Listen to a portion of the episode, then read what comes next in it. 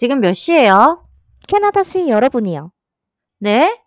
캐나다시 여러분.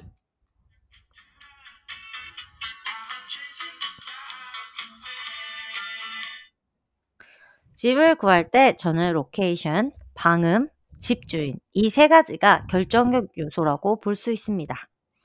저에게 가장 중요한 건 위치, 주변 상권, 교통편 이 세 가지입니다.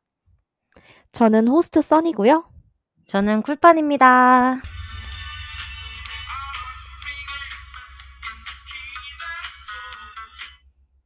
파니파니 파니님, 한 주 동안 잘 지내셨나요? 네, 저는 이제 완전히 백스라이프에 적응이 되어버려서 아침 10시까지 늘어지게 자고 불안하지만 행복한 돼지가 되고 있어요. 써니님은 어떻게 지내셨어요?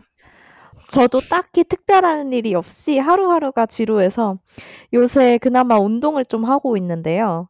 음, 잘 됐네. 음, 그리고 제가 가장 열정을 쏟는 케어분이 있어서 참 다행이라는 생각이 들어요. 그렇다고 하기엔 우리가 한 2 주 정도 업로드를 안 했죠? 아, 벌써 그렇게 됐나요? 그러니까 우리가 저희가 좀 게을러서 어쨌든 저희가 이제 특별한 사건 없이 지루하단 게 사실은 가장 평범하고 어렵고 행복한 일 같아요. 걱정할 일이 없다는 얘기잖아요. 그렇죠. 근데 걱정한 일은 많은데 들여다보지 않고 있는 것 같기도 해요.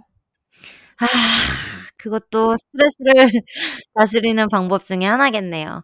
모른 척 할 수 있을 때 모른 척 하세요. 미리 걱정한다고 해결될 건 없으니까. 맞아, 맞아. 그때그때 해결 가능한 것들 해결하면서 지내다 보면 모든 게 다 잘 될 거예요. 맞습니다. 하나하나 차근차근 해나가면 되겠죠, 뭐. 지금 우리 써니님도 영주권 문제가 가장 큰 걱정이셔서 우리 청취자분들과 더 공감할 수 있는 토픽이 될 것 같아요.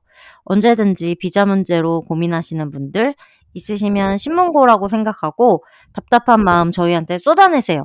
그러면 좀 더 마음이 더 가벼워질 수도 있어요.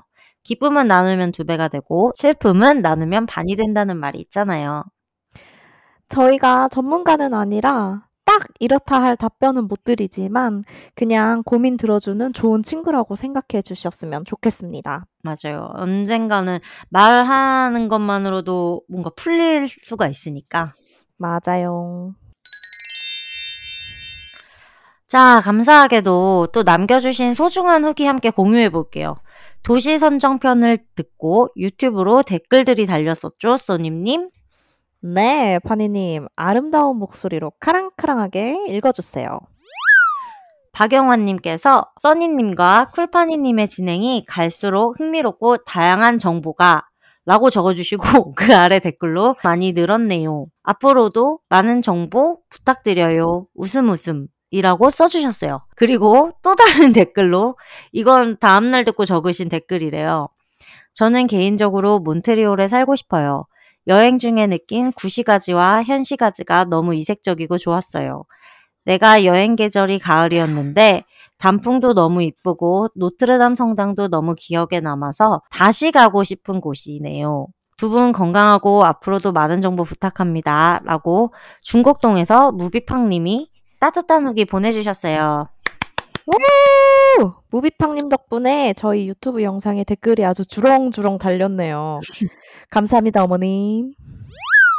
그리고 권나연님께서 오늘도 너무 재밌게 들었어요. 토론토가 어떤 도시인지 잘 모르는 상태라 서울과 비슷할 거라고 생각했는데 아니었네요. 저도 기회가 된다면 토론토 가서 살아보고 싶어요. 오시기만을 저희가 손꼽아 기다리고 있을게요. 예! 마지막으로 클레어 님이 저는 복잡한 대도시가 좋아서 두 분처럼 토론토에 살고 있어요. 라고 보내주셨어요. 많은 관심 감사합니다. 토론토가 서울만큼은 아니지만 그래도 캐나다 도시 중에서는 대도시 맞죠 맞죠?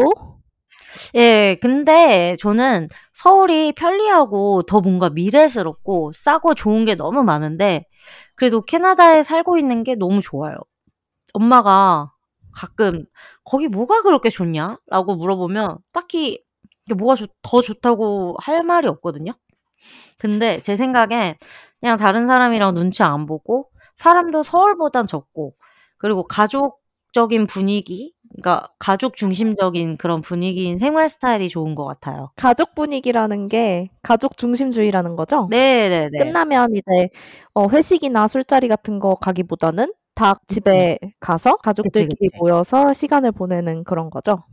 네 맞아요. 여기는 제가 가장 놀란 부분이 카페가 4시면 문을 닫아요, 개인 카페가.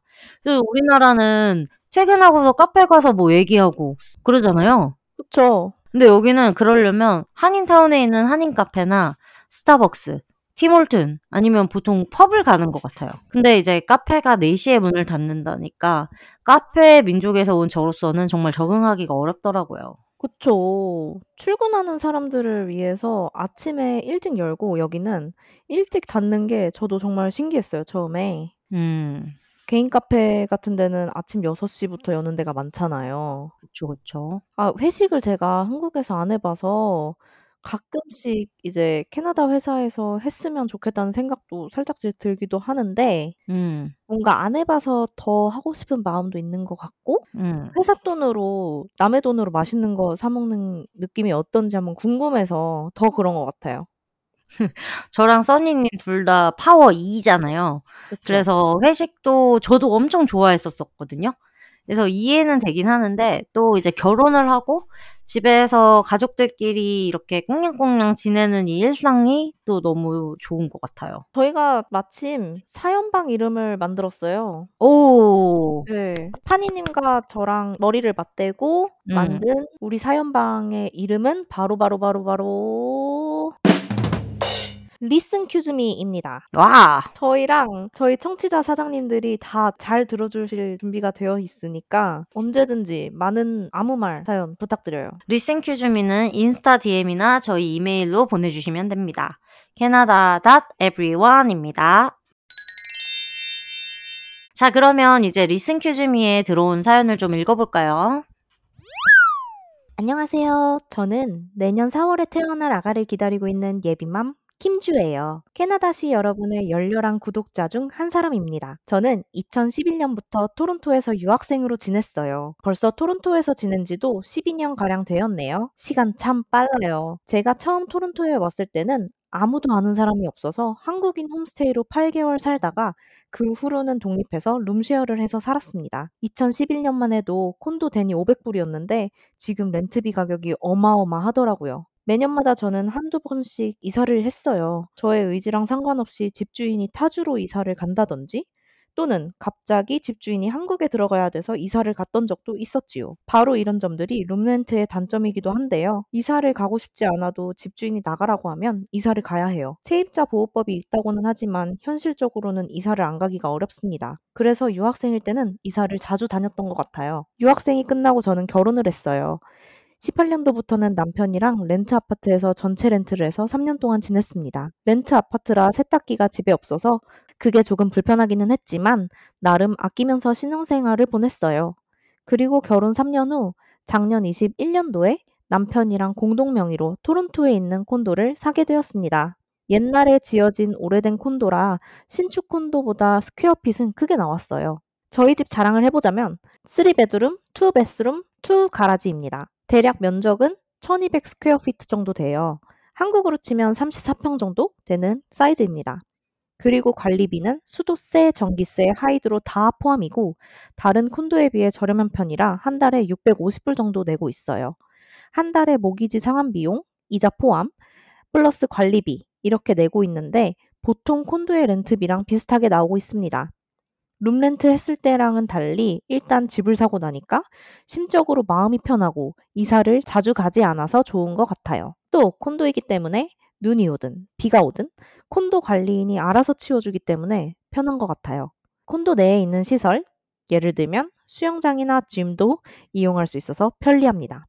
이제 이사 온 지 1년 반이나 지났는데요. 요즘 저는 내년에 태어날 아가방을 어떻게 꾸밀지 행복한 고민 중이에요. 유학생일 때 집이 없어서 서러웠던 적도 많았는데 이제는 제 곁에 든든한 남편도 있고 곧 태어날 아가도 있어 하루하루 감사함으로 살아가고 있습니다. 너무 두서없이 2011년도부터 저의 집 이야기, 유학 생활을 썼네요. 저의 이야기가 도움이 됐을지는 모르겠지만 캐나다시 여러분 애청자 중 한 사람으로서 종종 사연 보낼게요. 아이고 우리 김주 사장님이 소중한 사연을 또 이렇게 보내주셨네요.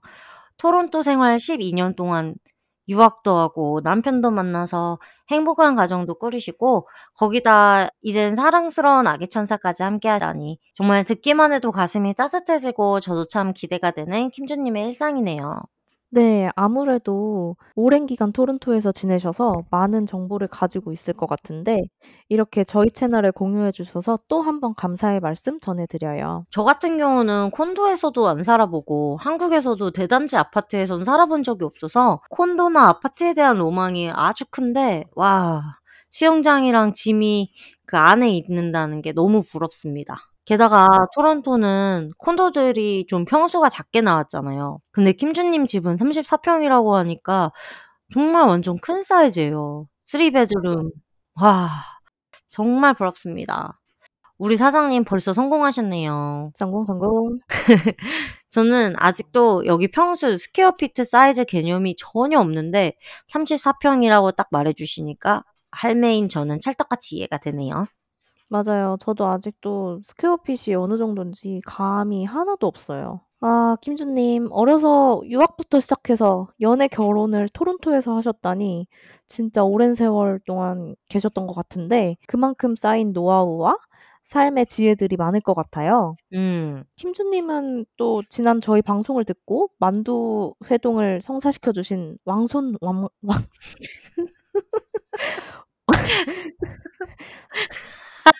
왕손 왕만두 스폰서세요. 아, 왕손 왕만두 스폰서. 네.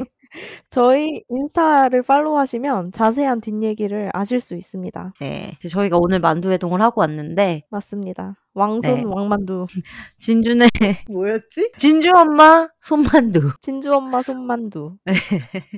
아무튼 저희 만두 회동은 인스타 스토리로 업데이트되었으니까 꼭 저희 채널 팔로우 해주세요. 이제 4개월 후면 토론토에서 첫 조카 사장님 얼굴을 볼 수도 있겠네요. 너무 저도 설레고 뭐 이렇게 설레는데 김주님은 얼마나 더 설레고 두근거릴지 진짜 상상이 안 돼요. 최연소 listener 사장님. 태교를 캐여분과 함께 하시고 계십니다. 앞으로도 우리 listener 사장님들 저희 방송 많이 들어주시고 지금처럼 활발한 활동 부탁드리겠습니다. Listen excuse me는 언제든지 열려 있습니다. Listen, excuse me. 두 번째 사연 바로 들어가 보겠습니다. 안녕하세요. 쿨파니 써니님. 저는 한국에 살고 있는 동동이입니다. 요청하신 사연은 아니지만 캐여분을 듣다가 갑자기 생각이 나서 끄적여 보았어요. 지금 캐나다에서 살고 있는 친구에 대한 그리움 때문인지 캐여분을 듣다 보면 많은 생각이 들곤 하는데요.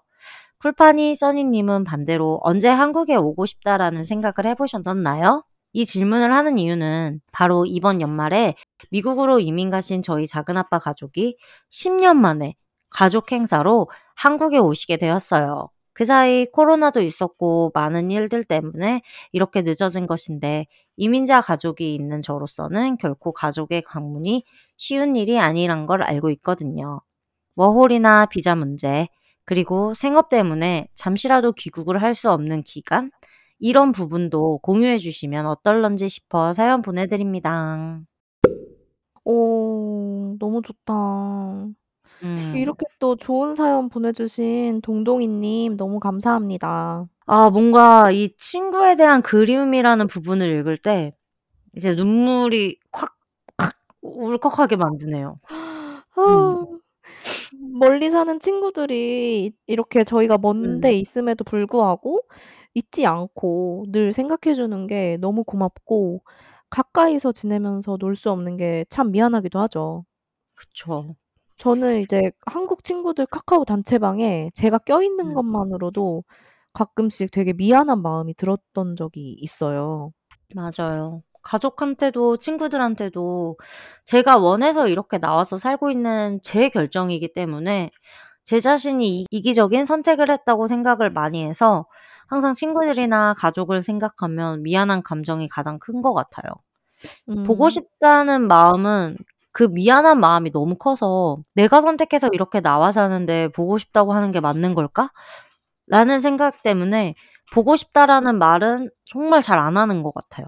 저 같은 경우는. 저도 그래요. 정말 철저하게 저희가 원해서 우리나라를 벗어나서 나와서 살고 있는 거잖아요. 맞아요. 다들 원해서 여기 왔잖아요. 누가 뭐 머리채 질질 끌고 온 사람이 없으니까. 근데 종종 친구들이 이제 "언제 오냐?"라고 물어볼 때 사실 저만 그런지 뭐 다들 그런지 모르겠지만 저는 계획을 해 두는 편이 아니거든요, 한국 방문을. 그쵸. 저번에도 뭐 그랬고 기회가 오면 가는 거지 막 '아 내년 7 월쯤으로 계획을 해서 한국을 꼭 들어가야겠다.' 뭐 아니면 '내후년 2 월에 가야지.' 딱 이렇게 정해 놓지 않아서 진짜 "언제 오냐?" 뭐 "올 계획이 있냐?" 이런 얘기를 받았을 때 약간 좀 난감하더라고요. 설사 우리가 그런 날짜를 대충 정한다고 해도 그때 뭐가 생겨요. 맞아. 그래서 가지를 못해. 그래서 저도 마찬가지로 계획적인 사람이 아니라서 그냥 그때 상황에서 기회가 된다면 상황이 맞춰 준다면 갑자기 갈 수 있을 것 같은데 막상 여기 와서 터전을 잡아 보니 한국이 이렇게 멀고 가기 힘든 곳인지 정말 순간순간 현타 같은 게 오는 것 같아요. 맞아요. 현실적으로 봤을 때 '토론토에서 한국을 간다.'라고 생각해 보면 음. 제일 첫 번째로 떠오르는 게 비행기 티켓. 그쵸. 음 대략 1,500불 정도 하고요. 뭐 비싼 거는 더 비싸고 싼 건 더 싸겠지만 그리고 얘만 돈이 이제 나가는 게 아니고 음. 두 번째로 렌트비. 음. 저는 지금 렌트를 내고 있으니까 고정비가 꼬박꼬박 나가고 있고요. 그쵸. 그리고 마지막으로는 가장 중요한 직장을 생각을 안 할 수가 없잖아요. 그쵸. 음 휴가를 쓴다고 해도 1 년에 휴가가 12 일 저는 12 일이 나오는데 음. 그거랑 뭐 온갖 sick leave 이런 거 다 한다고 해도 음. 어쨌든 한계가 있는 거고 음. 남들 다 노는 크리스마스, 연말 뭐 이럴 때 나가려면 비행기가 더 비싸지고 말도 안 되죠. 네네. 그리고 휴가철이 아닌 비수기에 나가려면 휴가를 또 몰았어야 되고 음. 이런 게 다 복합적으로 작용하면서 한국 가는 게 쉽지 않죠, 참. 그쵸. 그리고 여기서 이제 써니 님은 white collar job을 말할 경우를 말해 주신 것 같은데 이제 제가 blue collar 입장에서 더해서 말씀을 좀 드리자면 보통 여기는 매달 똑같은 금액의 월급을 받는 salary가 있고 보통 blue collar들은 시급을 받습니다. 그 시급에 더해서 매 check마다 vacation비라고 하는 4%의 금액이 나와요.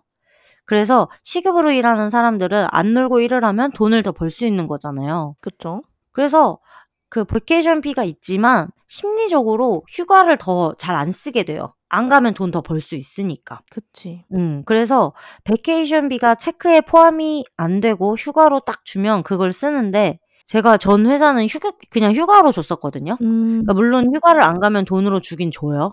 근데 심리적인 부분이 크더라고요. 그거랑 또 이제 한국에 갔을 때 일하지 못해서 벌지 못하는 기회비용 플러스 한국 가서 쓰는 돈 이런 것들을 생각하면 정말 쉽게 갈 수가 없어요. 게다가 이제 결혼 후에는 보통 혼자 가는 게 아니라 둘이 가거나 아이들이 있으면 아이들도 가야 되니까 그 부담은 2 배가 아닌 그 이상인 것 같더라고요. 맞아요. 정말 마이너스, 마이너스 계속 마이너스인 상황이잖아요. 음. 그래도 다행인 건 그나마 다행인 건 한국에서 지낼 곳이 있다는 점. 뭐 부모님 댁이나 음. 그런 점에서 소비를 쪼금 줄일 수 있긴 하지만 네. 나가는 돈을 생각하면 정말 쉽게 갈 수가 없고 음. 그래서 저는 이제 혼자 가는 걸 선호하는 편인데 우리 파니 언니는 남편 생각이 날 것 같아서 못 가겠다고 하시더라고요. 아 제 남편은 저보다 이제 한국이 더 새롭고 더 이국적이니까 얼마나 가고 싶겠어요. 게다가 한국 임 음식도 정말 정말 잘 먹고 좋아해서 제가 혼자 가서 뭘 먹던 뭘 하던 '아 이거 좋아하는데 여기 좋아할 텐데.' 음. 이런 생각이 너무 많이 날 것 같아서 아예 그냥 그 걸 못 즐길 것 같아요. 음. 그래서 '아예 혼자 가느니 안 가는 게 낫다.'라고 지금은 마음을 먹은 상태예요. So sweet. 근데 뭐 죽기 전에나 갈 수나 있을지 모르겠어요. 아니 제가 아는 지인은 캐나다 회사에서 한국에 가 있을 동안 음. 회사에서 이제 오전 근무만 할 수 있도록 조정을 해 줘서 새벽에 한국 시간으로 새벽에 4 시간 동안 일을 했다고 하더라고요. 음. 음. 그렇게 하면 뭐 그나마 일을 할 수 일을 하면서 지낼 수 있어서 부담이 좀 적은 것 같긴 해요. 그쵸. 아 근데 그런 회사가 거의 없잖아요. 그러니까. 그러니까 굉장히 흔하지 않은 케이스죠. 맞아요. 진짜 제 꿈의 직장이고요. 공부 열심히 해야 돼요. 저 근데 왜 놀기만 하는 거죠? 자, 어쨌든 동동이 님이 물어봐 주신 걸 답변하자면 제가 한국에 가고 싶을 때는 위에서 잠시 말했듯이 가족과 강아지, 물론 강아지도 가족이지만 그리고 친구 밖엔 없어요. 저도 그래요. 가족, 친구, 맛있는 음식 딱 이 세 가지가 가장 커요. 음. 저는 근데 또 갔다가 다시 그 가족 친구들이랑 이별하고 돌아와야 할 때 그때가 너무너무 마음이 아플 것 같아요. 어. 써니님 이번에 한국 갔다 온 얘기하면서 제 눈물을 또 훔쳐간 썰이 있잖아요. 아 맞아요. 이별이 제일 힘들죠. 제가 한국에서 캐나다로 출국하는 날 아침에 이제 아빠가 일 나가시기 전에 아침 일찍 한 7 시쯤 제 방에 들어와서 제 손을 잡으면서 음. "잘 다녀오고 이제 나가면 또 언제 보려나." 하는데 아 제가 잠이 덜 깬 상태였는데 불구하고 눈물이 핑 돌았어요. 아. 진짜. 그리고 나서 이제 엄마를 부르시더니 "여보 여기 와서 선이 손좀 잡아 봐. 이제 가는데 와. 언제 또 보겠어." 하니까 엄마가 "아 나 눈물이 날 것 같아서 못 하겠어." 이러시는 거예요. 아. 음 그래서 저는 잠이 깼는데 자는 척을 했답니다. 아. 눈물이. 저는 진짜 이 얘기를 몇 번을 들어도 너무 가슴이 아파요. 근데 웃긴 게 그래도 그렇다고 해서 한국에서는 살고 싶지가 않아요. 대체 왜일까요? 그러니까. 저는 처음에 제가 남자친구랑 같이 지내고 싶어서 외국살이가 좋은 줄 알았거든요. 예예. 근데 그게 아니고 그냥 한국이랑 안 맞는 거였어요. 그니까. 저희가 진짜 부모님 가슴에 대못 박고 우리 진짜 이기적인 불효 자식들이라니깐요. 에휴 에휴. 자식 새끼 낳아봤자 내 맘대로 하나도 안 되고 참 제가 그 자식 새끼지만 정말 미워 죽겠네요. 우리 성공해서 부모님 데려와서 함께 살아요. 그것도 우리 욕심이라니깐요. 부모님은 싫대요. 아 싫대? 왜 여기 와서 뭐 하고 사냐고. 하나도 안 좋대요. 아우. 여기까지 데려와서 말도 안 통하는데 친구도 없고 일단 데려오면 그것도 다시 불효죠. 얼마나 이기적입니까? 나 좋다고 엄마 아빠 데려와서 집안일만 시키고 친구 하나도 없고 정신 차리세요 써니 씨. 아유 우리 부모님들 친구들도 다 헤어지고 친척들이랑도 헤어지고 생 이별하는 거죠 여기 오시면 뭐. 근데 사랑하는 자식 새끼 저 있으니까 괜찮지 않을까요? 엄마. 아빠. 나만 있으면 되잖아. 바로 여기서 추천곡 나갑니다. 태양의 나만 바라봐. 넌 나만 바라봐.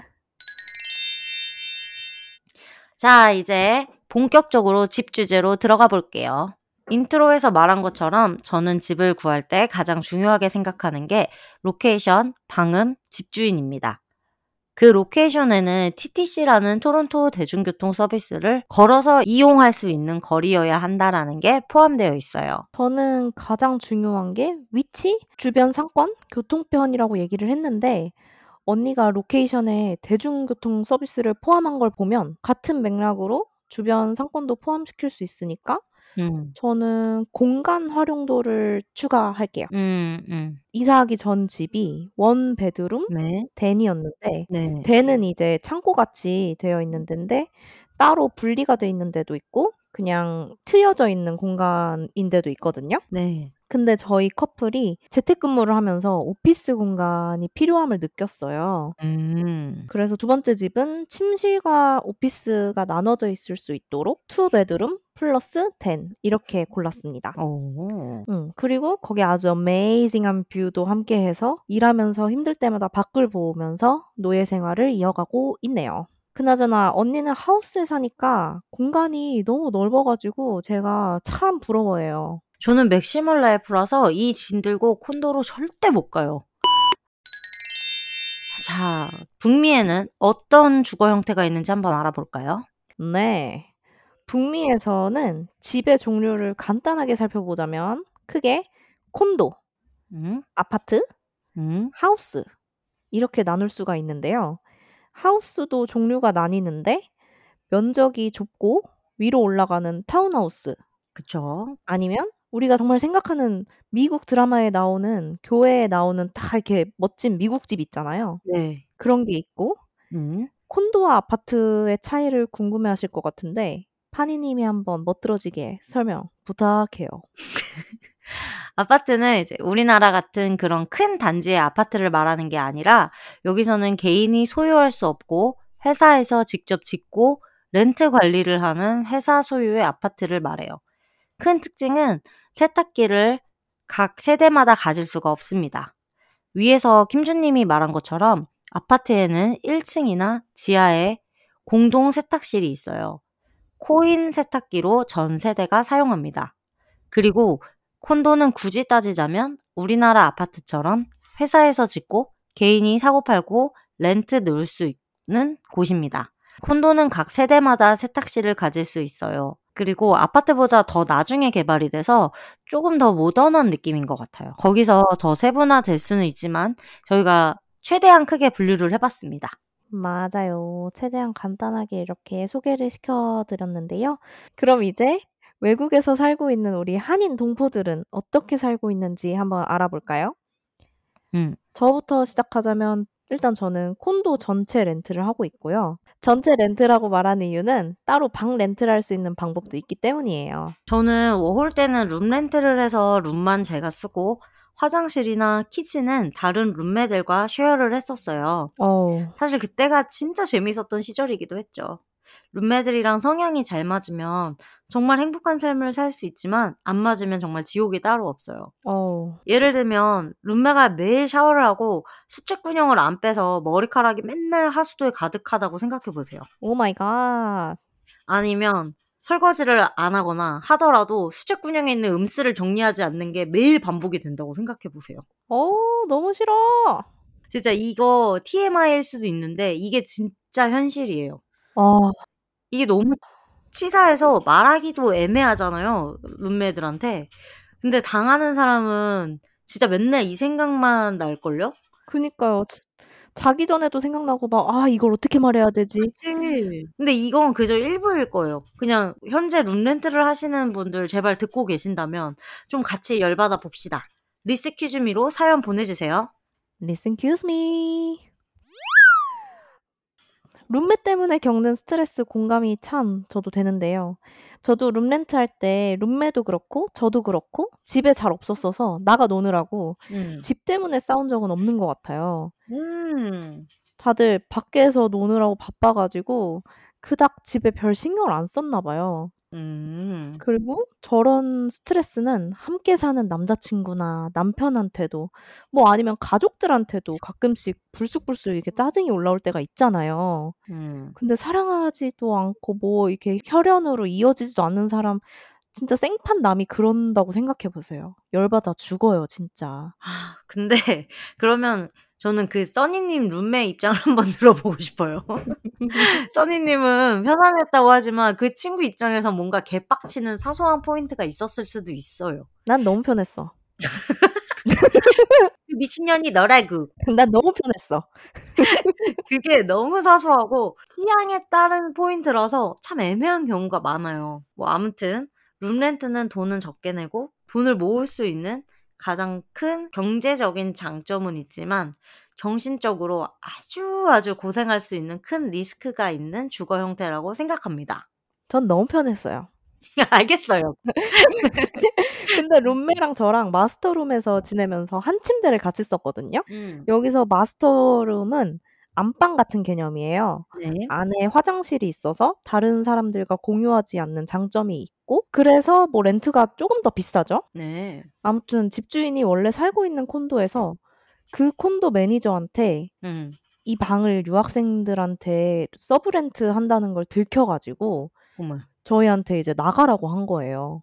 헐. 근데 이제 기- 기간을 일주일 주고 완전 쫓아낸 거죠. 말 어, 그대로. 불법인데. 음. 그러니까 그래 가지고 이제 발등에 불이 떨어졌으니까 다른 집을 구해야 됐었잖아요. 예, 예.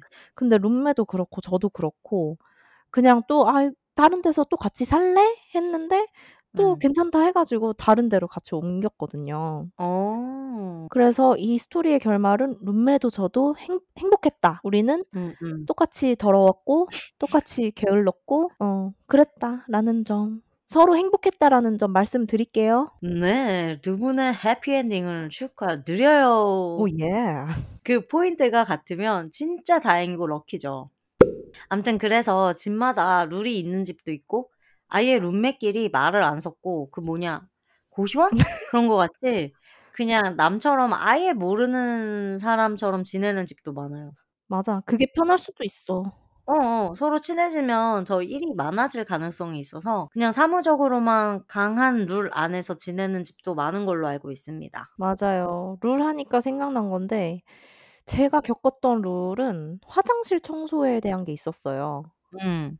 1 주일에 1 번씩 돌아가면서 룸메들이 청소를 했는데 그것도 잘 안 하는 사람이 생겨서 집주인이 직접 이렇게 불러 가지고 뭐라고 혼내기도 하고 그랬던 생각이 나네요. 화장실이 가장 진짜 예민해. 예민해. 그럴 수밖에 없어. 특히 어. 남자 여자 같이 살면 더 미쳐버려요. 저도 워홀 시절 룸렌트 했던 얘기를 하고 싶지만 지금 섣불리 이 얘기를 꺼내다가 우리 7 박 8 일 밤새고 녹음해야 돼요. 그래서 아예 시작도 안 하는 걸로 하고 대신 이 얘기를 해 보면 좋을 것 같아요. 저희 둘 다 지금 렌트로 살고 있잖아요. 그렇죠. 킴준 님이 위에 말씀하신 것처럼 이게 집주인의 상황에 따라 우리의 거처가 갑자기 변동될 가능성이 있다는 그 심리적 압박이 있긴 있는 것 같아요. 이게 뭐 집주인이 "평생 사세요. 감사합니다. 살고 싶을 때까지." 이렇게 혈서만 써 주신다면 어. 혈서 아니라 그냥 그렇게 얘기만 해 주신다면 저는 정말 내 집 마련 걱정 없이 그냥 평생 렌트로 살아도 괜찮을 것 같은데 그게 아닌 상황이니까 이게 그런 점에서 좀 심리적으로 렌트가 좀 불안하긴 한 것 같아요. 맞아요. 렌트 가격이 항상 변동적이고 대체적으로 계속 올라가고 있는 추세다 보니까 음. 아무래도 계약 기간이 끝나고 그 전에 렌트 가격을 또 내는 건 쉽지 않다고 봐야죠. 그쵸. 정부에서도 렌트 가격 인상률을 정하고 있는데 그것도 2018년 이후에 지어진 빌딩은 해당이 안 되잖아요. 네. 그래서 신축 콘도 같은 경우는 landlord 마음대로 올릴 수 있는 게 현실이기도 하고요. 참 뭐 이런 개떡 같은 법이 있나요? 새 집은 마음대로 올릴 수 있다니. 그러니까. 그나저나 2018년 이전의 집들은 1 년에 주에서 정한 일정 퍼센트만 올릴 수 있습니다. 참고로 2023년에 온타리오 최대 퍼센트는 2.5%입니다. 저도 저번에 집주인이 밑도 끝도 없이 갑자기 50불을 올리자고 하는 거예요. 어머.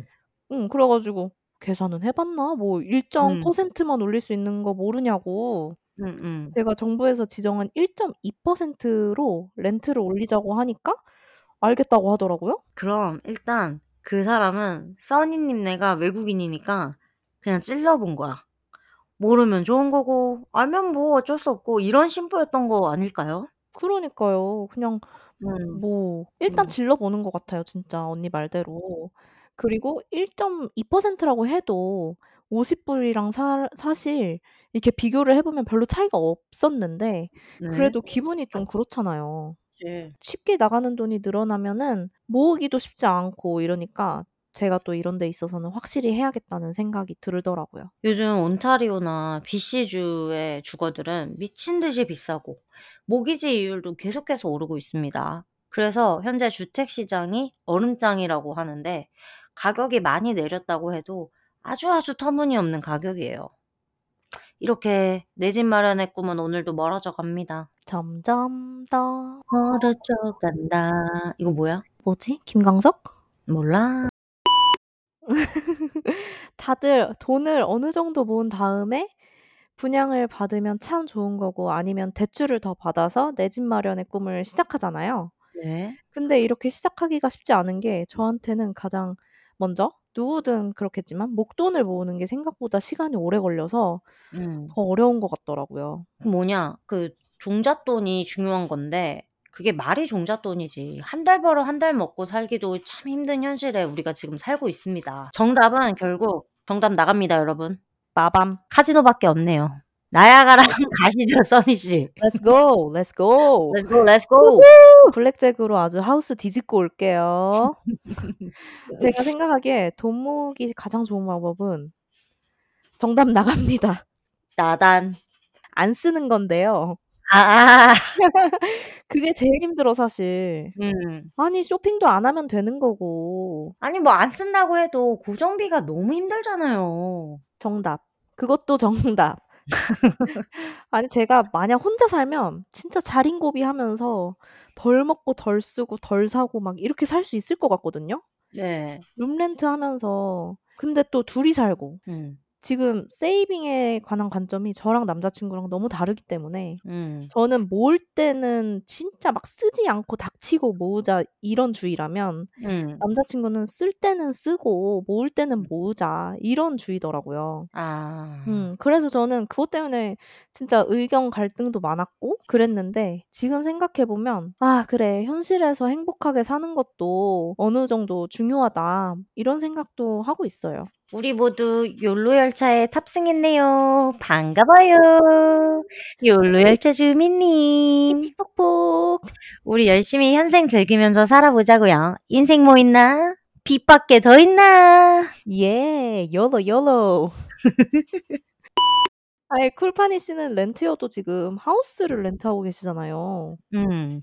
어디서 구하셨어요? 저는 여러분이 생각하시는 어 그런 하우스에 반절에서 살고 있습니다. 저희 집이 오래된 집이라서 구조가 신기하게 빠져 가지고 반은 집주인이 살고 반은 저희가 살고 있어요. 오. 첫 신혼집은 반지하 전체 렌트로 살았는데 방음 문제가 정말 어마어마하게 심각해서 결국 8개월 정도 살다가 나왔고요. 지금은 저희만 땅 위에 살고 있어서 너무너무 행복해요. 저는 한국 커뮤니티 캐스모에서 구해서 집주인분들이 한국 분들이시고 너무너무 좋으신 분들이라서 정말 평생 함께 살고 싶어요. 올가미. 못 벗어나요. 못 벗어나요. 사랑해요. 언니는 진짜 좋은 분들 만나서 너무너무 행운인 음. 것 같아요. 맞아, 맞아. 이게 집주인과 세입자가 케미가 음. 잘 맞아야 왔다 갔다 이제 서로 좋은 영향이 되잖아요. 그쵸. 정말 중요하죠. 그리고 또 좋은 사람 찾는 게 힘들잖아요. 다 각자가 좋은 사람이라고 생각하는데 음 서로 안 맞으면은 그게 좋은 사람이 아닌 거죠, 서로한테. 맞아요. 음. 인연은 따로 있으니까. 음. 캐스모도 유학생들이나 뭐 다 많은 분들한테 되게 집을 찾을 때 유용하게 쓰이는 것 같더라고요. 그쵸. 한국인들은 아무래도 서로 믿으니까 음. 한국 커뮤니티를 많이 이용하는데 네. 또 가격적으로 더 저렴하기도 하고 맞아요. 근데 이제 외국인들은 키지지나 음. 페이스북 그룹을 많이 이용하더라고요. 맞아요. 저는 그 무엇도 아닌 캐나다 부동산을 통해서 렌트를 구한 케이스예요. 음. 가장 확실하죠. 음. 파니님. 네. 하우스에 살아서 좋은 점 좀 자랑해 주세요. 어 일단 하우스에 살면 동네가 예쁩니다. 오. 그리고 봄, 여름, 가을에 뒷마당을 잘 즐길 수 있는 게 정말 큰 메리트예요. 아 이거 너무 좋아요 진짜. 저희 부부는 친구들을 좋아해서 자주 파베 바베큐 파티도 열고 술 파티도 자주 해서 100% 이용하고 있어요. 그리고 여름에는 체리나무에서 체리도 열심히 따서 먹기도 하고 친구들이 저희 집에 오면 정말 외국집 같다고 하더라고요. 제 생각엔 좀 오래돼 가지고 그런 것 같아요. 그리고 가장 좋은 건 층간 소음이 전혀 없는 게 가장 큰 메리트고요. 아 이거 너무 부러워요 진짜. 음. 근데 집이 오래돼서 가스 냉난방이 아니라 전기 히터예요. 그래서 전기세가 무지하게 많이 나오고 만약 저희가 따뜻하게 살면. 음. 그리고 여름에는 에어컨 설치를 안 해서 무지하게 더워요. 열감합니다. 이게 중간이 없어. 그리고 원래가 한 집이라서 저희 집에는 세탁실이 따로 없어요. 그래서 화장실에 작은 세탁기만을 뒀는데 건조기가 없는 게 너무 아쉬운 부분이에요. 저희 집은 일반적인 그런 하우스가 아니라서 생각하시는 그런 하우스 정보가 아니라 죄송합니다. 그러지 마세요. 아주 유용해요. 고마워요. 저도 언니 집에 가서 생각했던 게 뒷마당이 있어서 참 진짜 너무 좋았고 또 언니가 말한 것처럼 층간 소음이 없는 게 뭐가 좋냐면 음. 언니나 저나 노래방을 너무 좋아하잖아요. 좋지, 좋지. 그래서 노래방 하면서 놀때 음. 옆집, 음. 앞집, 음흠. 뒷집, 음. 아랫집, 아 윗집. 아 그만해. 신경 안 쓰고 신나게 놀 수 있었던 점이 너무 이게 참 어떻게 보면 심플한데 음. 저에게는 가장 큰 장점이었던 것 같아요. 맞아, 맞아. 제가 콘도에 살고 있으니까 소음이 음. 너무 신경 쓰이거든요. 음음. 가끔 옆집에서 피리 연습하는 소리가 들리기도 하고 네. 그런 거 보면은 콘도가 관리적인 면에서 제가 신경 쓸 부분이 적어서 좋기도 하지만 뭐 쓰레기나 이런 걸 버려 주니까. 음. 근데 쪼금 덜 프라이빗하기 때문에 이게 다 장단점이 있는 것 같아요. 네네. 그리고 막상 콘도에 살면서 뭐 시설 짐이나 수영장, 사우나 이런 거 음. 잘 되어 있긴 한데 네. 이게 또 잘 사용하는 게 또 어렵더라고요. 마음 먹어야지. 마음 먹어야지. 전 근데 진짜 그 콘도에 파티룸이랑 수영장, 게스트룸, 짐 막 이런 거 너무너무 부러워요. 안 써.